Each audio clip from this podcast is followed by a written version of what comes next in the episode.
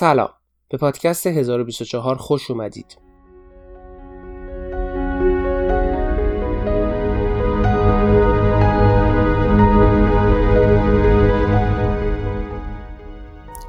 هزار و بیست و چهار.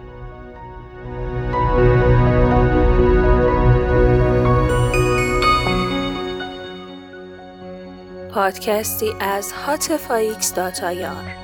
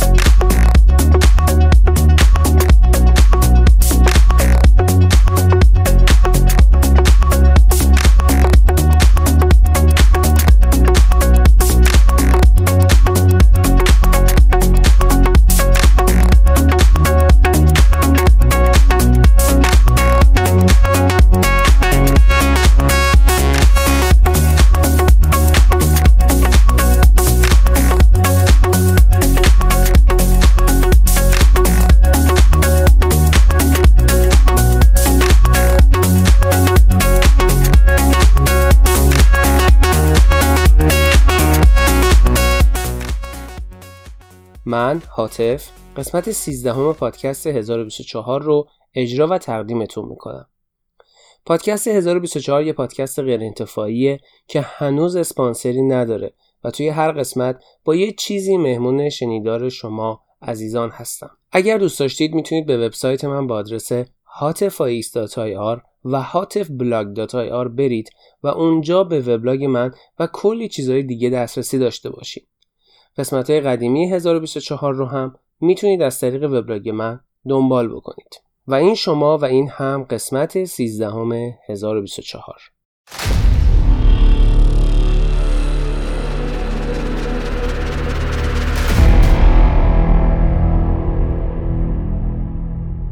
قسمت 13 هم یه قسمت نسبتا رازآلوده. یه قسمت رازآلود که یه قسمت رازآلود از قاتل هایی که تونستن موفق بشن آدم بکشن. قاتل هایی که نه چاقو داشتن و نه هیچ چیز دیگه. حتی جون هم نداشتن. و حتی شاید یه ایده بودن و براحتی تونستن دست بندازن گردن صاحبشون و روحشون رو از بدنشون جدا کنن. فرض کنید که سالها دیوانوار بر روی یه ایده کار می‌کنید تا در نهایت یه چیزی رو کشف می‌کنید و یا یه چیزی رو می‌سازید.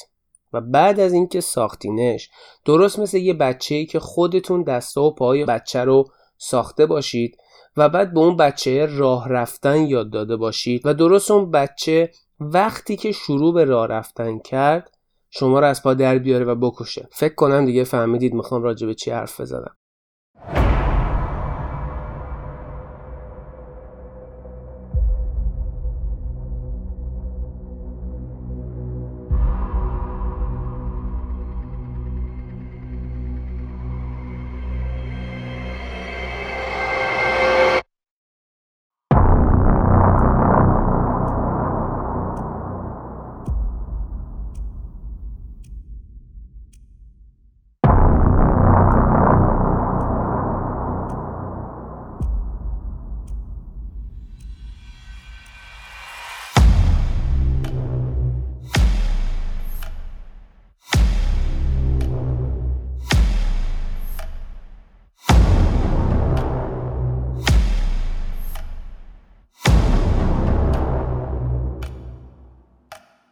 اختراعاتی که شاید ممکنه قبل از اینکه افراد دیگر رو بکشن نشون دادن که ناکارآمدن و با اولین تستشون توسط سازندشون نشون دادن ناکارآمدن یا به درد بشریت نمی‌خورن و یا شاید حتی خود مردن اون آدما خدمت بزرگی به بشریت کرده باشه که در مواردی حتما بهشون می‌رسیم.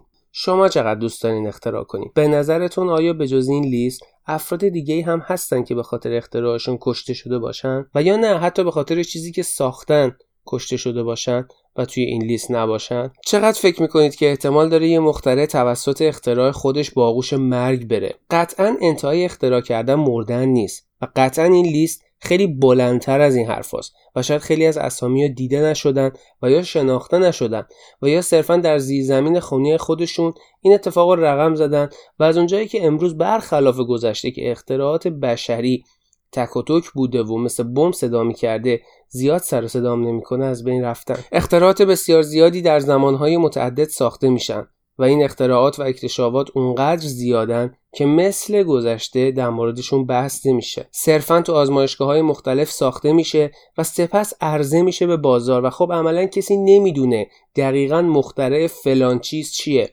و اکثر افراد نمی‌دونن که مخترع خیلی از چیزهای دوروبرشون چه کسانی هستن. صرفا حالا شرکت تولید کنندش رو می‌شناسن. درست برخلاف گذشته که مثلا وقتی تلفن اختراع شد همه متوجه می‌شدن که تلفن چیه و کی اون اختراع کرده. پس توی این قسمت قراره با بدشانس ترین مخترعان هم آشنا بشیم. بر حسب اینکه چقدر احتمال داره این نفر توسط اختراع خودش کشته بشه اینا شاید بدشانس ترین مخترعانی بودن که در تاریخ وجود دارن. در این قسمت رازآلود نه تنها از مرگ کسایی میگیم که برای اختراعشون کشته شدن بلکه یه چیز کوچیک هم داریم که فضای این قسمت رو عوض بکنیم و فقط راجع به مردن حرف نزنیم. اگر با همون همراه باشید و تا انتهای این پادکست رو گوش بدید. این شما و اینم قسمت 13 1024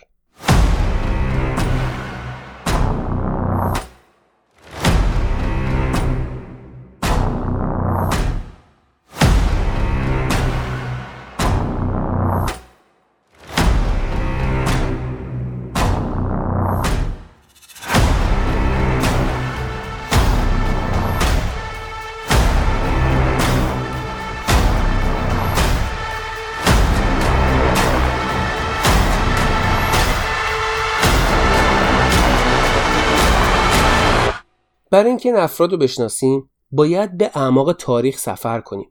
یعنی بریم به سالهای قبل از میلاد مسیح. شاید اونجا چیزای خوبی گیرمون اومد. پس به زمان گذشته سفر می‌کنیم. پریلوس آتنی شخصی بود که ازش اطلاعات زیادی در دسترس نیست. اما طبق افسانه های موجود شخصی بوده که اختراعی رو بر علیه بشریت می‌سازه. اما ساختن این اختراع دلیل بر این نمیشه که خودش بتونه از اختراع خودش قصر در بره. و حتی خودش هم از دست اختراع خودش در امان نمیمونه. قضیه به این شکل بوده که 550 سال قبل از میلاد مسیح ساختن معبد زئوس که به عهده فالاریس پادشاه وحشتناک و ظالم آن زمان بوده باعث میشه که فالاریس تبدیل به یه پادشاه خونخوار و جبار بشه. فالاریس از طرفی زیبایی شهر رو دو چندان می‌کنه و سیستم آب آشامیدنی رو به راه میندازه. اما جباریتش برای خدماتش خرابکاری می‌کنن و اسم خوبی ازش به جا نمی‌ذارن. در مورد معبد زئوس هم می‌تونید قسمت دوازدهم رو گوش بدید. در موردش صحبت کردیم. فالاریس سفارش ایجاد یه وسیله اعدام و شکنجه به افراد خودش میده که در نهایت پریلوس مجسمه ساز از مجسمه گاو برونزی رونمایی می‌کنه. مجسمه بزرگ که انسان رو می‌شد داخلش قرار داد و به بدترین نوع مرگ او رو کشت. داستان این مجسمه از این قرار بود که ابتدا متهم یا مجرم رو درون این گاو برونزی قرار می‌دادن.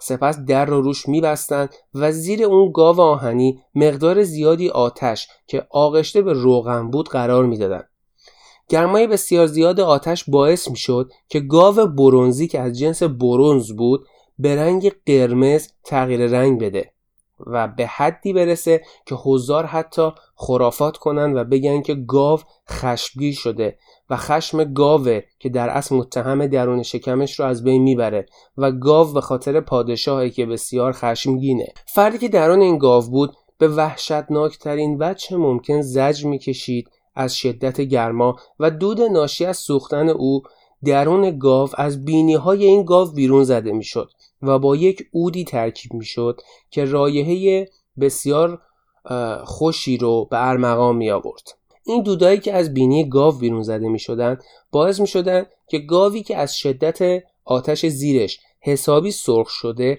عصبانی تر دیده بشه و از بینیش دود بیرون بیاد.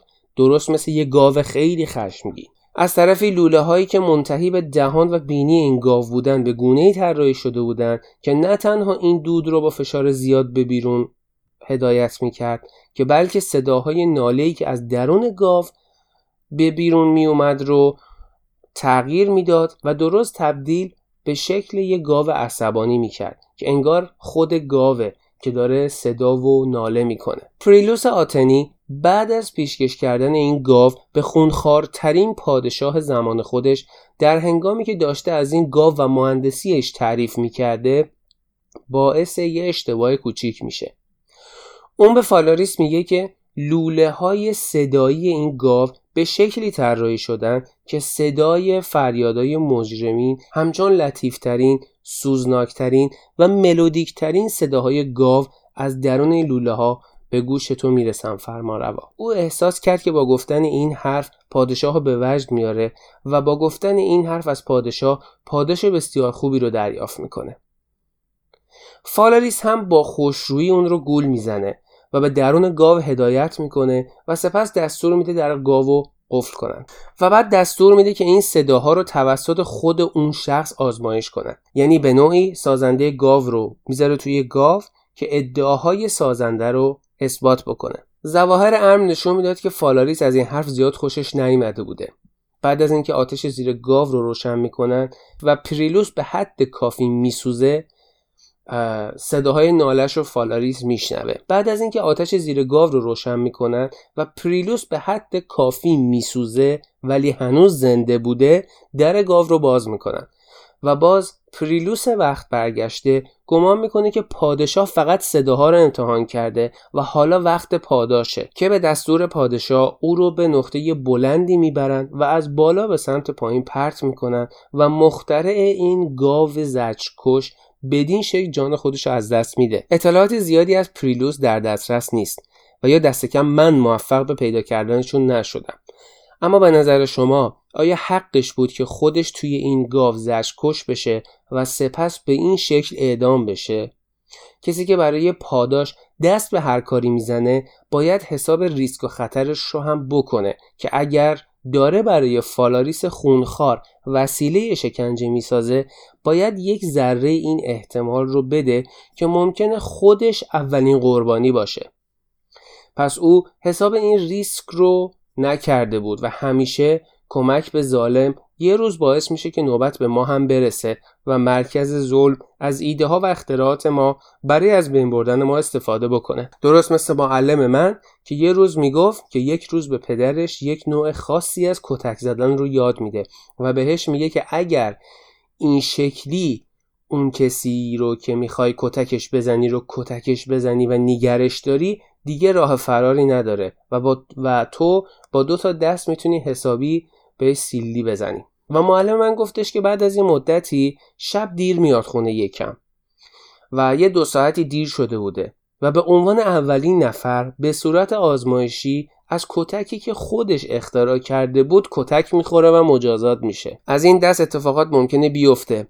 اما این گاو نحس ساخته پریلوس نه تنها خودش رو به کام مرگ میکشونه بلکه سفارش دهنده اون رو یعنی فالاریس خونخوار رو هم به کام مرگ میکشونه. بعد از اینکه فالاریس توسط نوادی ترون از حکومت برکنار میشه خود فالاریس توسط این گاو اعدام میشه. وقتی که حساب ریسک این چیزها رو نکنی در نهایت همین چیزی گیرت میاد که می‌بینی. یکم وقتشه که از فالاریس خونخوار بگذریم و فالاریسی که توی این گاو گاوی که خودش سفارش داده بود اعدام شد. یکم میایم جلوتر. و بازم شرایط مشابه فالاریس و پریلوس یکمی تو زمان جلوتر میایم و به تاریخ 208 سال قبل از میلاد می‌رسیم لی سی خطات، خوشنویس، فیلسوف، نویسنده و نخست وزیر و سیاستمدار سلسله کین بود. او از تاریخ 248 قبل از میلاد تا تاریخ 208 قبل از میلاد نخست وزیر سلسله کین بوده. و بعد نخستین امپراتور سلسله کین میشه. او سلسله اداری رو تحت ایده های شنبوهی تحسین و اداره می‌کرده اما قوانین رو از شانگیانگ پیروی می‌کرده. لیسی یکی از پنج چهره ابتدایی تاریخ چینه. لیسی با داشتن یه چشمانداز واضح از امپراتوری جهانی و جهانی که همه چینیا رو در بر می‌گیره و حاکمیت صلح جهانی رو بر مقام میاره مسئولیت ایجاد چنین رسوماتی رو به عهده می‌گیره که در نهایت سلسله کین رو به عنوان یک کشور جهانی و اولین کشور جهانی در تاریخ چین به دست میاره. او کمک های بسزایی به پادشاه کین در مورد وزنهای معیار عرابه های استاندارد و شخصیت های استفاده شده در نوشته ها انجام میده. او دولت مستقر رو صرفا بر اساس شایستگی افراد ایجاد می‌کنه که اون زمان اصلا معمول نبوده این بدین معنیه که فرزندان پادشاه و شاهزاده ها در دولت محصور نبودند و فقط از افراد شایسته در مقام ها حضور داشتند. با تسلیم کردن بربرهای شمال و جنوب مناطق مرزی رو آروم می‌کنه. او سلاحهای ایالتهای فودالی رو زوب می‌کنه و با اون سلاحها مجسمه ها و زنگ های متعدد می‌سازه. مالیات های کم یه شرایط آرامی رو برای مردمش رقم زده بوده و از مردم مالیات کم می گرفته.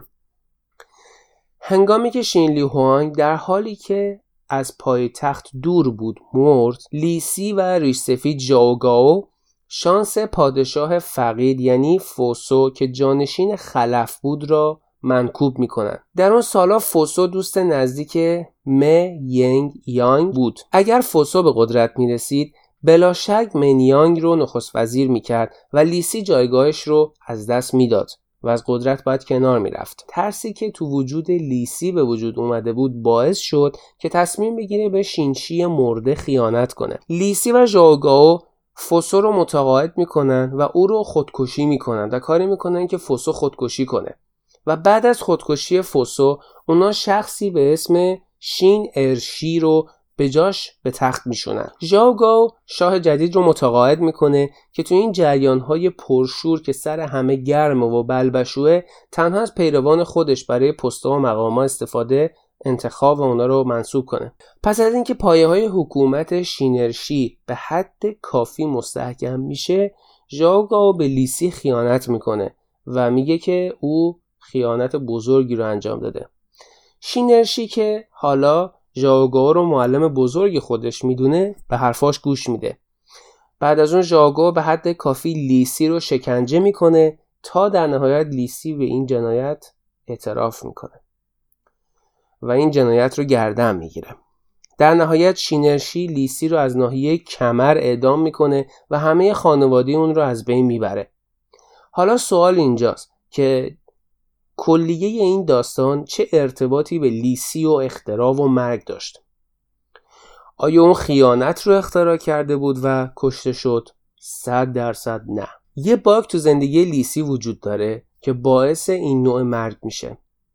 وقتی که لیسی نخست وزیر بود یه پنج فرمانی از مجازات رو تصویب می‌کنه.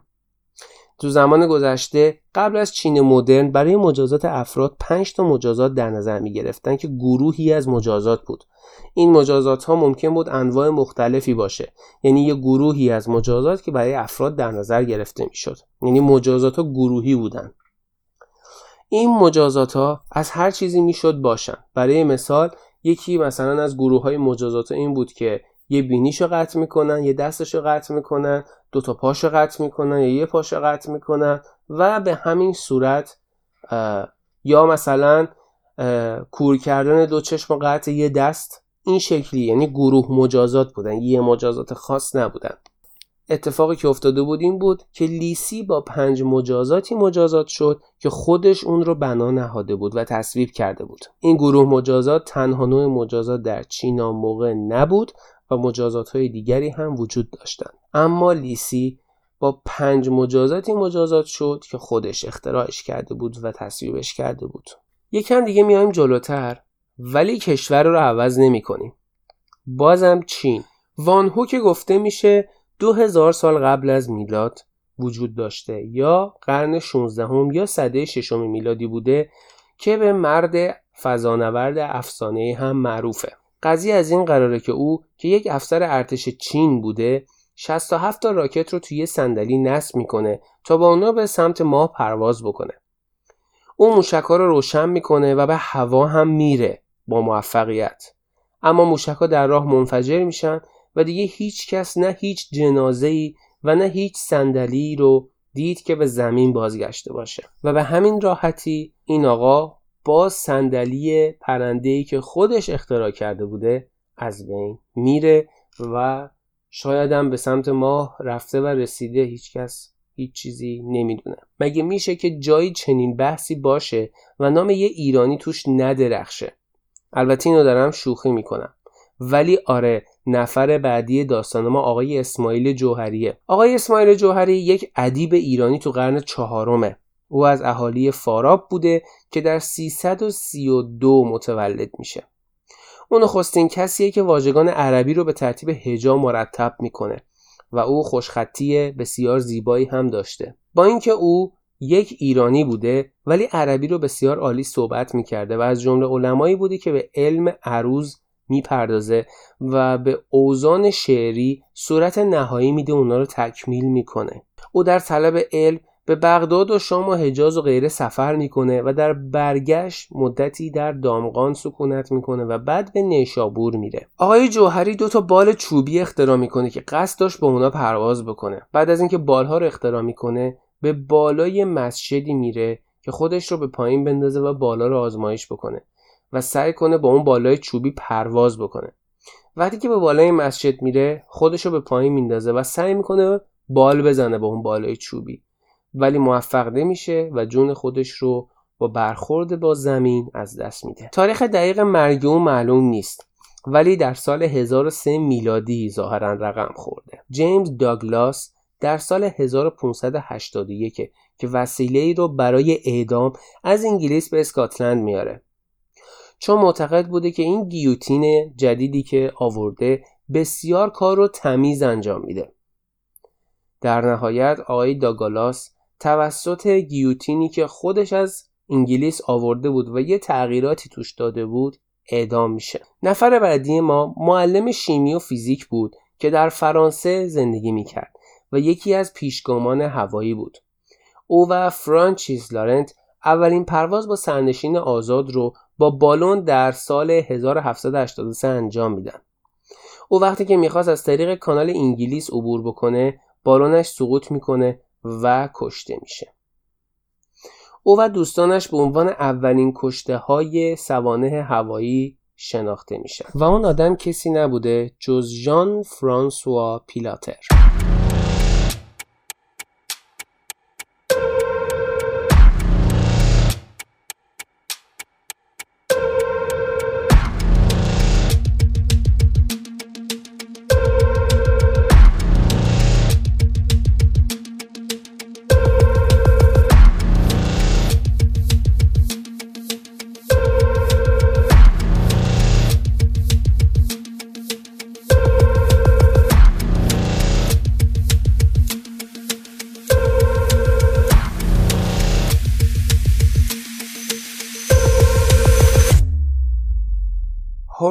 هوریس لاوسون هانلی. پس از تلاش ناموفق در ساخت زیردریایی موسوم به مک کلینتوک و واتسون که در موبیل بی غرق شد در نهایت هوریس یک زیردریایی سومی رو برای خودش می‌سازه. اولین زیردریایی که می‌تونست به چهار گره برسه.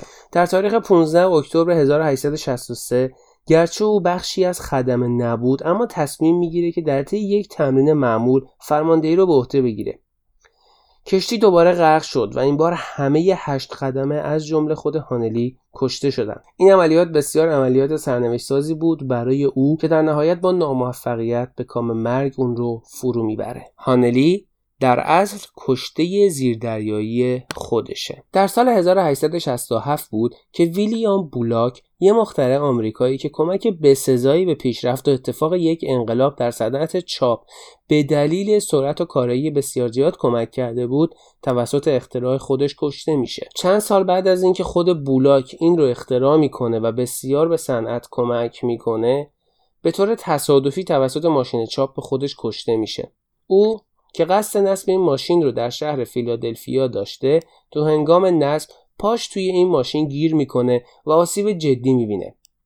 بعدش همین پا که آسیبم دیده بود به قانقاریا یا فساد عضو مبتلا میشه و سپس در حالی که پزشکان در حال قطع عضو بودن او جونش رو از دست میده و کشته میشه. اصلا پیشنهاد نمی‌کنم که بیماری قانقاریا رو سرچ بکنید چون اصلا تصاویر زیبایی رو نخواهید دید وقتشه که یکم تاریخ رو جلو بیایم و برسیم به یه مختره دیگه که توسط اختراع خودش جان میسپره وقت شد که یکمی به جلوتر بیایم و برسیم به یه مخترع دیگه که توسط اختراع خودش جان میسپره کارل ویلهلم اوتو لیلینتال در سال 1896 پرچمدار پرواز هواپیمایی بود که به مرد پروازم معروف شد. اون نخستین کسی بود که با هواپیمای خودش پرواز خوب و مستند و مکرر و موفق انجام داد. روزنامه‌های متعددی تصاویری از وی منتشر کردند که به طرز مطلوبی بر افکار عمومی اثر داشت و در مورد احتمال عملی شدن پرواز انسان صحبت می‌کرد و اثرگذار روی افکار عمومی بود. در نهایت در نهم آگست 1896 هواپیمای او متوقف میشه و اون نمی‌تونه کنترل خودش رو به دست بگیره و در نهایت از فاصله 15 متری سقوط می‌کنه و از ناحیه گردن دچار آسیب جدی میشه و در نهایت روز بعد در دهم آگست کشته میشه. توماس اندروز یکی از کسانی بود که قربانی ساخته خودش میشه. توماس اندروز شاید نیاز به توضیح اضافه نباشه به محض اینکه اختراع وی رو و طرح وی رو بهتون اعلام بکنم بدون شک خودتون جزئیات کاملش رو می‌دونید. یعنی نیازی به صحبت اضافی در موردش وجود نداره. حتی نیازی نیست اسم دقیق اختراعش رو بهتون بگم. فقط کافی اشاره بکنم که تو چه زمینه فعالیت می‌کرده خودتون براحتی حدس خواهید زد که توماس اندروز در سال 1912 دقیقا چرا توسط اختراع خودش کشته میشه وقتی که اختراعش تکمیل میشه او وعده داده بوده که این اختراع هرگز به مشکل نخواهد خورد و هرگز این ساخته اندروز غرق نخواهد شد. فکر کنم دیگه فهمیدید. شاید الان با گفتن کلمه غرق کامل متوجه شدید که در مورد کدام سانحه بزرگ صحبت می‌کنم.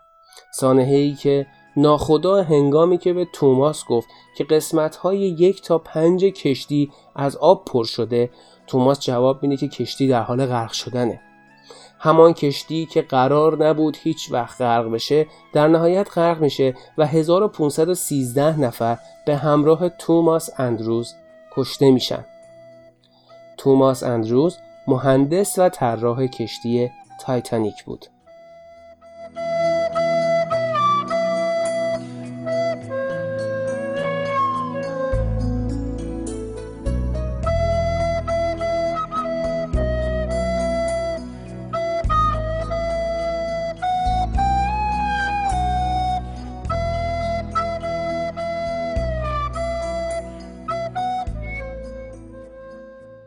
شاید باورتون نشه که نفر بعدی مختره چتر نجاته ولی مختره چتر نجاته. فرانس رشلت خیاط و مختره اهل فرانسه بود که کت چتر نجات اختراع کرد. اون برای آزمایش با اون از برج ایفل خودش رو به پایین پرتاب کرد و ظاهرا نه تنها بخت باهاش یار نبود که محاسبات وی نیز درست نبود و در نهایت کشته شد. در ابتدا اظهار کرده بود که قراره با یه عروسک آزمایشی این کار رو انجام بده. اما ناگهان تصمیم خودش رو عوض می‌کنه و یهو به اختراع خودش انقدر اعتماد می‌کنه که تصمیم می‌گیره خودش با اختراعش بپره.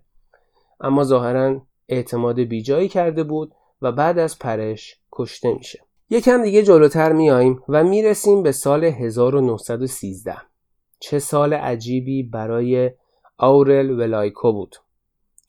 ولایکو مهندس مختره و سازنده هواپیما و همچنین خربان سال اولی بود. ولایکو متولد رومانی بود و رومانیایی هم بود. لیسانس خودش رو در سال 1902 می‌گیره و سپس در آلمان به تحصیلات خودش ادامه میده و در نهایت در سال 1907 مدرک مهندسی خودش رو از دانشگاه علوم کاربردی مونیخ آلمان می‌گیره. در سال 1907 تا سال 1908 او در نیروی دریایی مجارستان خدمت می‌کنه و در ماه سپتامبر به شرکت اوپل میره و به عنوان مهندس در کارخانه اوپل در شهر راسلسهایم شروع به کار می‌کنه. ولایکو یه سال بیشتر توی اوپل نمیمونه و از اون شرکت بیرون میاد و به زادگاه خودش شهر اونتیتی میره. به همراه برادر خودش یون مشغول ساخت یک گلایدر میشن که برای اولین بار در سال 1909 در یه روز تابستونی پرواز می‌کنه. به توضیح دوستش گوگا که یک نمایشنامه نویس و سیاستمدار و نویسنده و روزنامه نگار و مترجم رومانیایی بوده به پادشاهی رومانی نقل مکان می‌کنه که در اونجا کمکهایی از مهاجران رومانیایی ترانسیلوانیایی برای اولین هواپیمای پیشرفته خودش دریافت می‌کنه که بعد از چندین پرواز آزمایشی در مقابل سیاستمداران و روزنامه نگاران دولت این کمک رو دریافت می‌کنه.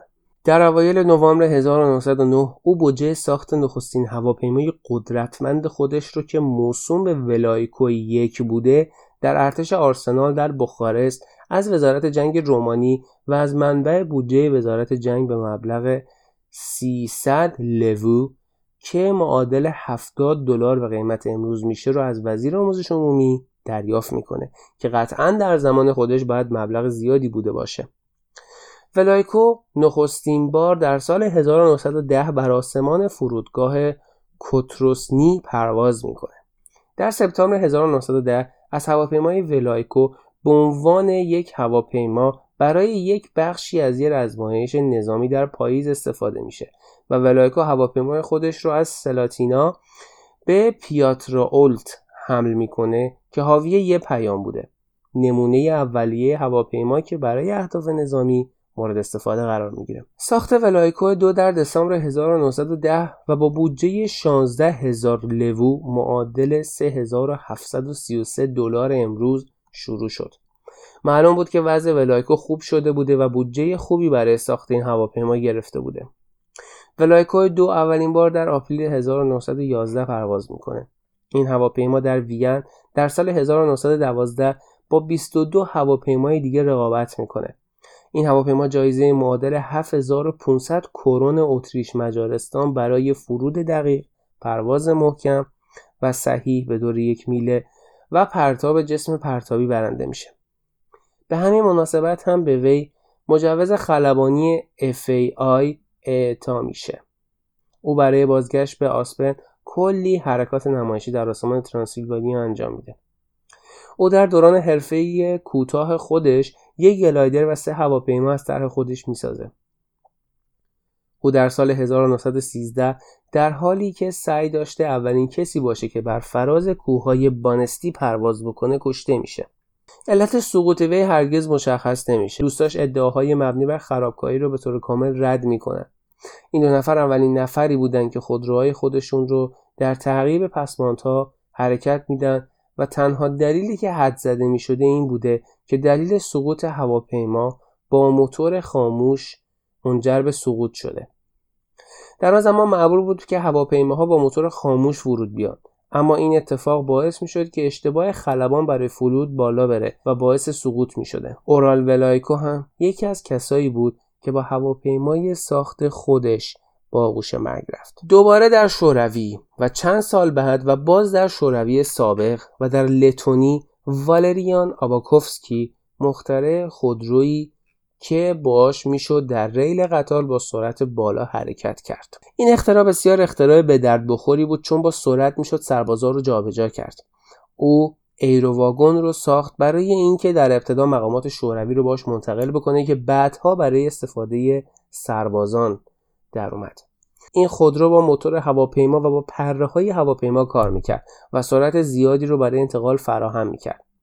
در نهایت چندی از کمونیستا به همراه آباکوفسکی سوار این ایرو میشن و ایرو رو به طولا می‌برند تا آزمایشش کنند اونا با موفقیت به طولا می‌رسن. اما در مسیر بازگشت به علت سرعت زیاد این خودرو واژگون میشه و شش نفر از 22 نفر جون خودشون رو از دست میدن که والریان هم جزو اون شش نفر بوده نه اون 16 نفر. ساین آرنولد وون سوزوکی که بسیار هم عجیبه که هیچ اطلاعات اضافی ازش تو اینترنت موجود نیست. من خیلی توی اینترنت سرچ کردم ولی هیچ اطلاعات اضافی ازش وجود نداره و کسی بوده که توسط اختراع خودش کشته میشه او مختره رنگ شبتاب بر پایه رادیوم بوده که بر اثر تشعشع به کمخونی دچار میشه و در نهایت فوت می‌کنه. در سال 1924 الکساندر بوگدانوف آزمایش های انتقال خون رو برای جوان نگه داشتن افراد شروع می‌کنه.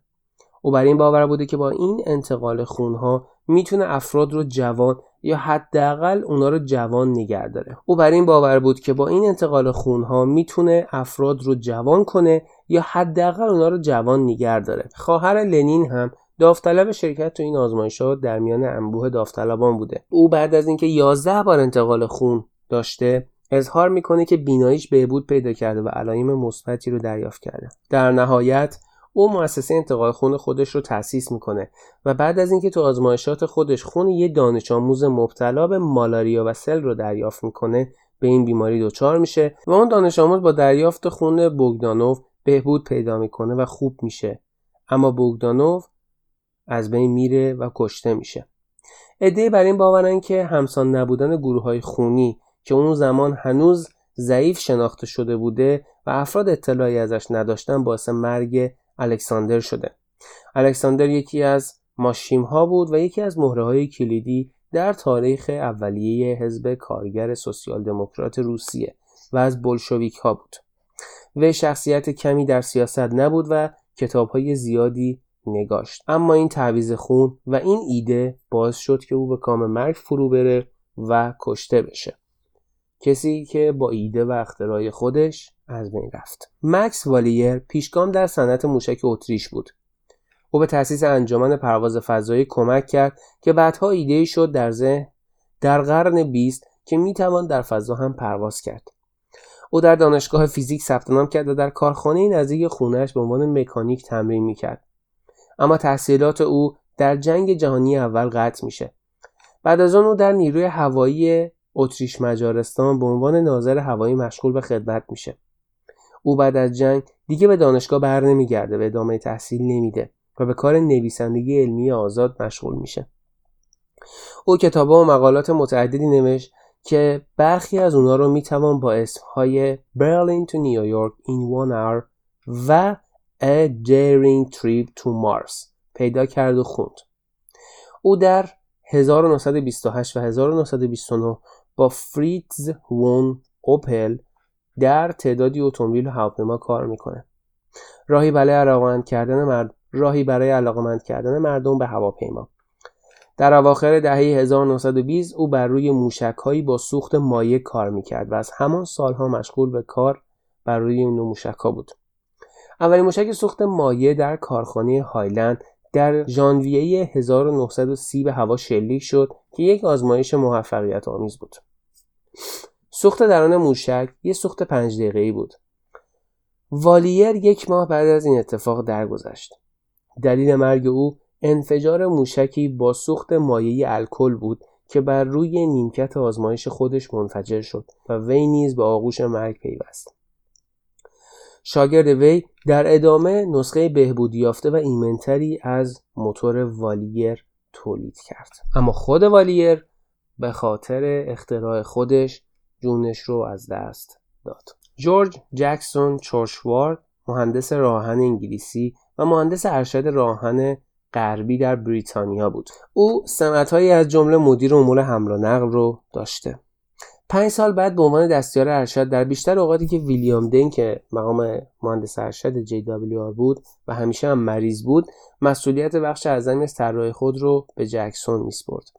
در سال 1903 به طور رسمی او جانشین دین شد و از طرفی در سال 1900 او شهردار سویندون هم بود گرچه جکسون بازنشسته شده بود اما به زندگی خود در خانه‌ای که متعلق به شرکت JWR بود سکونت داشت و علاقه خود را در امور شرکت حفظ می‌کرد. او هرگز ازدواج نکرد. در سال 1933 که بینایی ضعیف و شنوایی دشواری داشت و با کمبود خواب زیاد در حال عبور از خط پایینی بود که با یک قطاری که از لوکوموتیو GWR استفاده می‌کرد تصادف کرد و کشته شد. لوکوموتیوی که از طرح خودش ساخته شده بود.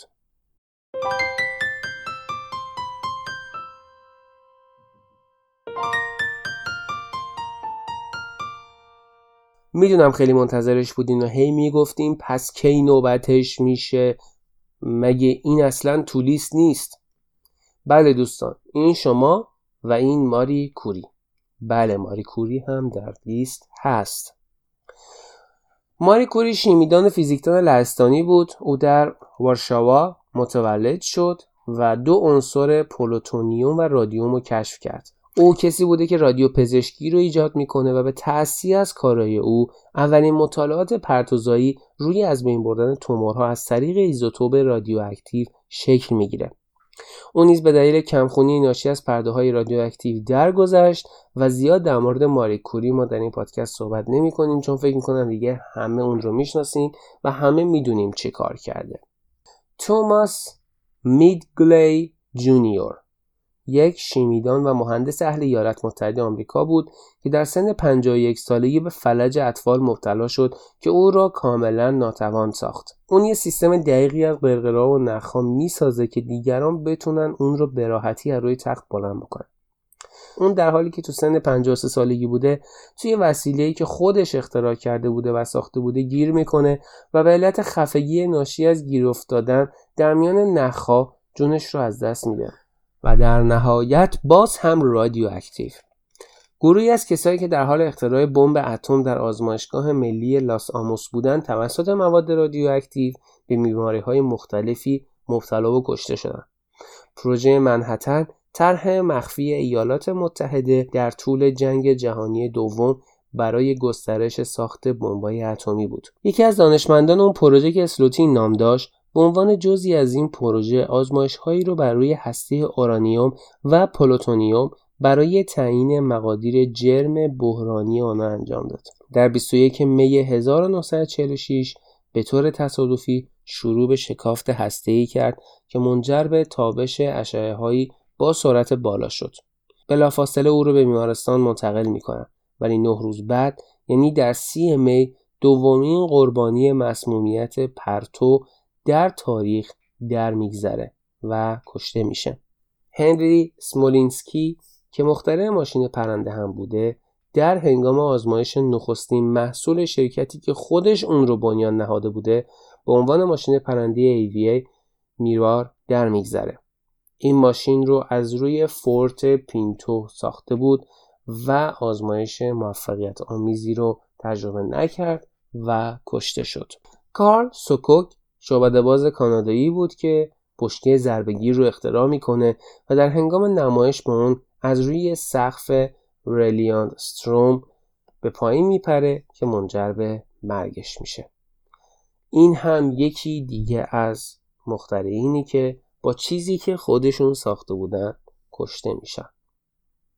در نهایت مایکل داکر در هنگام آزمایش تاکسی پرنده در میگذره که برای سفر بسیار راحت و سریع میان شهرها ساخته بوده. افرادی که اسپرده شدن مخترینی بودن که شانس خوبی نداشتن و اختراعاتشون باعث مرگشون شدن. اگر بعضیاشون در حد یه جمله بودن و یا در حد چند کلمه بودن به خاطر این بوده که اطلاعات اضافیش زیاد به دردمون نمی‌خوره و صرفا صرفا اینا چند تا بدشانسی بودن که اختراعاتشون باعث مرگشون شدن. شاید این تعداد بیشتر هم باشه ولی این مخترین مشهور کسایی که بر اثر اختراع یا کشفشون به آغوش مرگ رفتن. احتمال اینکه اختراع آدم ها رو بکشه کمه. ولی خب خیلی ها هستن که در حال توسعه چیزی کشته میشن که در اینجا حساب نمیشن. مثل دانشمندانی که برای ارتقای دستگاهی یه اتفاق ناگوار براشون میفته و قربانی یه چیزی میشن که در حال ساختنش هستن. اما اگر به کوشش این افراد نبود شاید ما الان این نبودیم. خیلی از این اسامی جدای از اینکه اختراع ناموفق داشتن ولی در زمان خودشون بروبیایی داشتن و مخترع بودن. صرفا دلیل من از انتخاب این موضوع این بوده که با دانشمندانی آشنا بشیم که یه سری اختراعاتی کردن و یه حرکاتی کردن که شاید از نظر ما خندهدار بوده باشه. ولی اینا این کارا رو کردن و درگذشتند. یه وبسایتی هم به تن ساخته شده که جایزه داروین رو به افراد اعطا می‌کنه. افرادی که با مرگشون به خالص بودن ژنتیک انسانی کمک می‌کنن. یعنی چی؟ یعنی اگه من بر اثر ایده های احمقانه مرده باشم جایزه داروین به من تعلق می‌گیره. چون من باعث شدم که مرگم جلوی ادامه نسلم رو بگیره و نسل بعدی کار احمقانه من رو تکرار نکنه. آکادمی که جایزه داروین رو اهدا می‌کنه یه وبسایت کاملا تنز و شوخیه و یک جای رسمی نیست. و این وبسایتی که در اصل این جایزه رو به افراد تقدیم می‌کنه. اما این جایزه قوانین مخصوص خودش رو هم داره. یعنی صرفا هر کسی که به خاطر اختراع خودش کشته شده باشه این جایزه رو نگرفته. از قوانین این جایزه اینه که اولا برنده باید یا مرده باشه یا عقیم شده باشه تا از فرزندآوری و بقای نسل خودش و انتقال ژنتیک خودش جلوگیری بکنه. دو حماقت برنده باید اونقدر منحصر به فرد باشه و اوج حماقت درونش باشه که ادامه نسلش به صرفه نباشه و قطع شدن نسلش به صرفه باشه. یعنی ژنتیکش انتقال داده نشه. و مورد سوم فرد باید حتما خودش باعث مرگ خودش شده باشه. باید حتما بالغ باشه 18 سال رو رد کرده باشه و از ناتوانی های ذهنی برخوردار نباشه و سالم باشه. و اینکه اتفاق مورد نظر باید درست و راست از منابع معتبر پوشش داده شده باشه. در این صورت این جایزه فکاهی به این فرد داده میشه و ازش تشکر میشه که خودش رو از مسیر تکامل انسان خارج کرده و بر این اساس مرغوبیت ژنتیک انسان در طی فرایند تکامل بهبود داده. ابتدا جایزه داروین تو بحث های اینترنتی و گروه های اینترنتی مطرح می‌شد که در نهایت یک خانومی یه وبسایتی براش ایجاد می‌کنه و حالت رسمی تری پیدا می‌کنه. بیانیه این جایزه رو با همدیگه می‌خونیم. با الهام از چارلز داروین جایزه داروین یاد و خاطره افرادی را که با ایثار جان خودشان از مجموع جنهای ما پاسبانی کردند گرامی می‌دارد. برندگان این جایزه خودشان را با غیرعادی ترین کارهای ابلهانه از بین بردند و به این ترتیب امکان بقای دراز مدت گونه انسانها را بالا بردند. خب امیدوارم که از این قسمت لذت برده باشید و امیدوارم که با افراد بدشانس آشنا شده باشید. برای اینکه در رابطه با عجایب هفتگانه اطلاعاتی کسب بکنید قسمت دوازدهم 1024 رو می‌تونید گوش بدید. اگر هم سریال چرنوبیل رو دیدید قسمت 11 رو از دست ندید.